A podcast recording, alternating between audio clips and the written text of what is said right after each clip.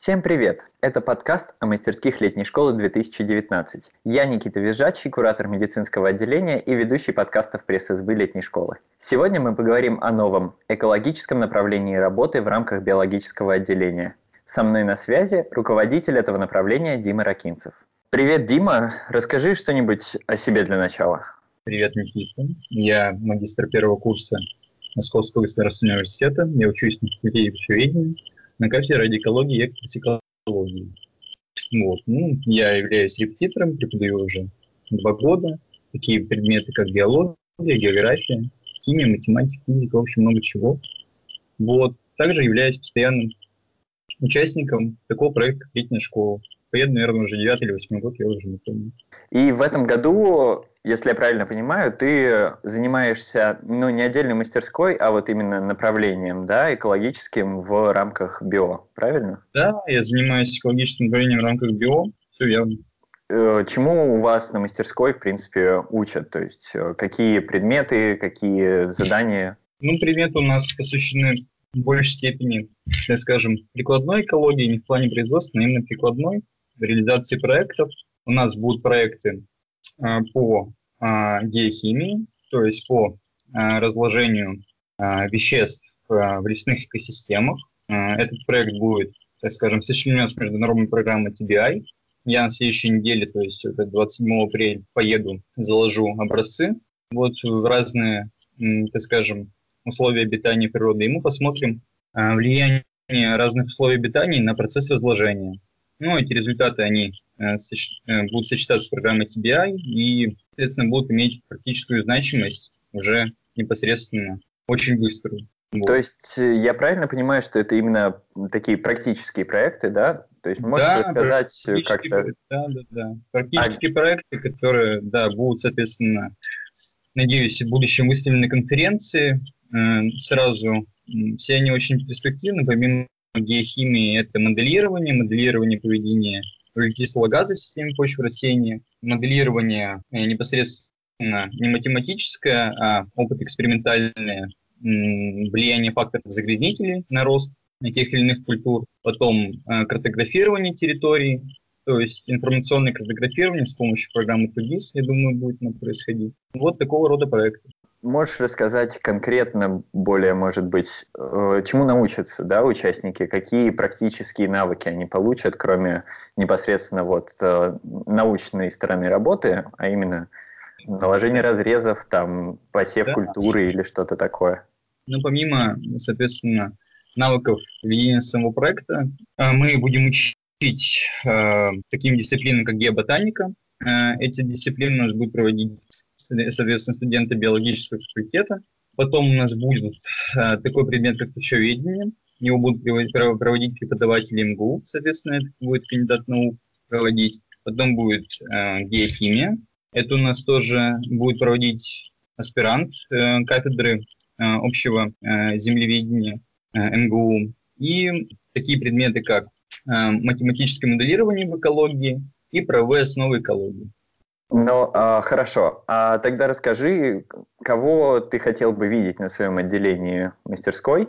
То есть, э, кто эти люди?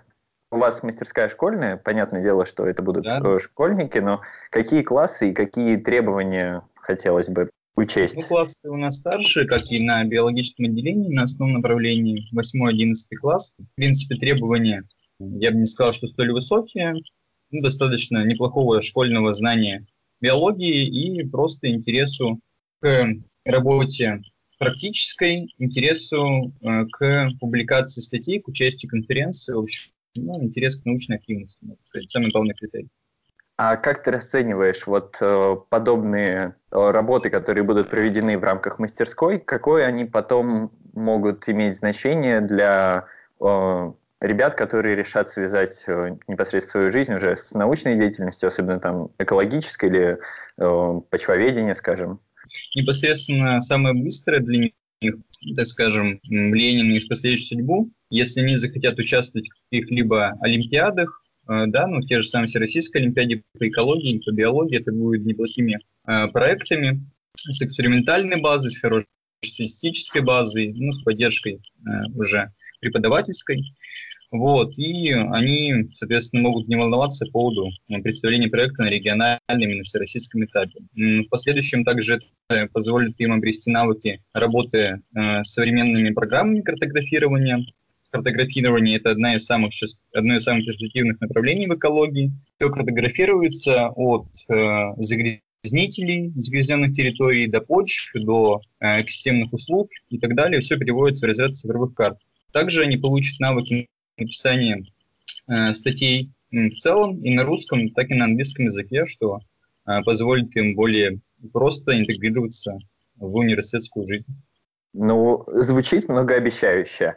А можешь более подробно рассказать о, о том, как э, будет проходить среднестатистический день на вашем отделении? То есть, грубо говоря, расписание дня, да? Как ты себе это видишь? Да, но изначальный день, если мы не берем бытовые реалии школы, то изначально у нас будет представление преподавателей, что преподаватель будет читать, конкретно за какой проект преподаватель будет отвечать, и в зависимости уже от конкретного проекта мы будем устанавливать э, ту или иную нагрузку теоретическую либо практическую.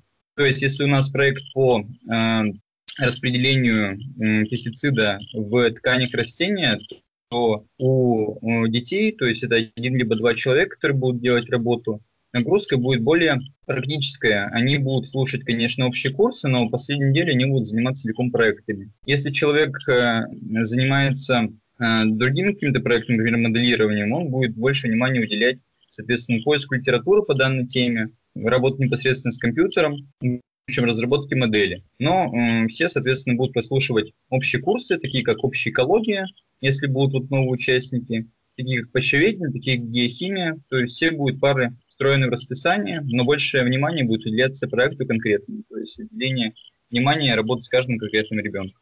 Получается, нагрузка, ну, такая варьирующая, да? Ну, примерно в среднем сколько часов там можно ожидать, что ребята будут заняты вот этим всем научным делом?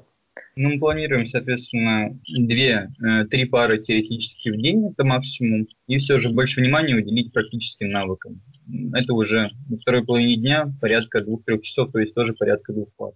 Ну, супер. Я думаю, что такое направление на летней школе должно заинтересовать много э, человек. Будем надеяться, что у вас все получится и выйдет классное новое э, направление работы на летней школе. Спасибо, Дима. Пока. Пока. Пока. Это был подкаст летней школы. С вами был руководитель экологического направления БИО Дима Ракинцев и я, Никита Визжачий.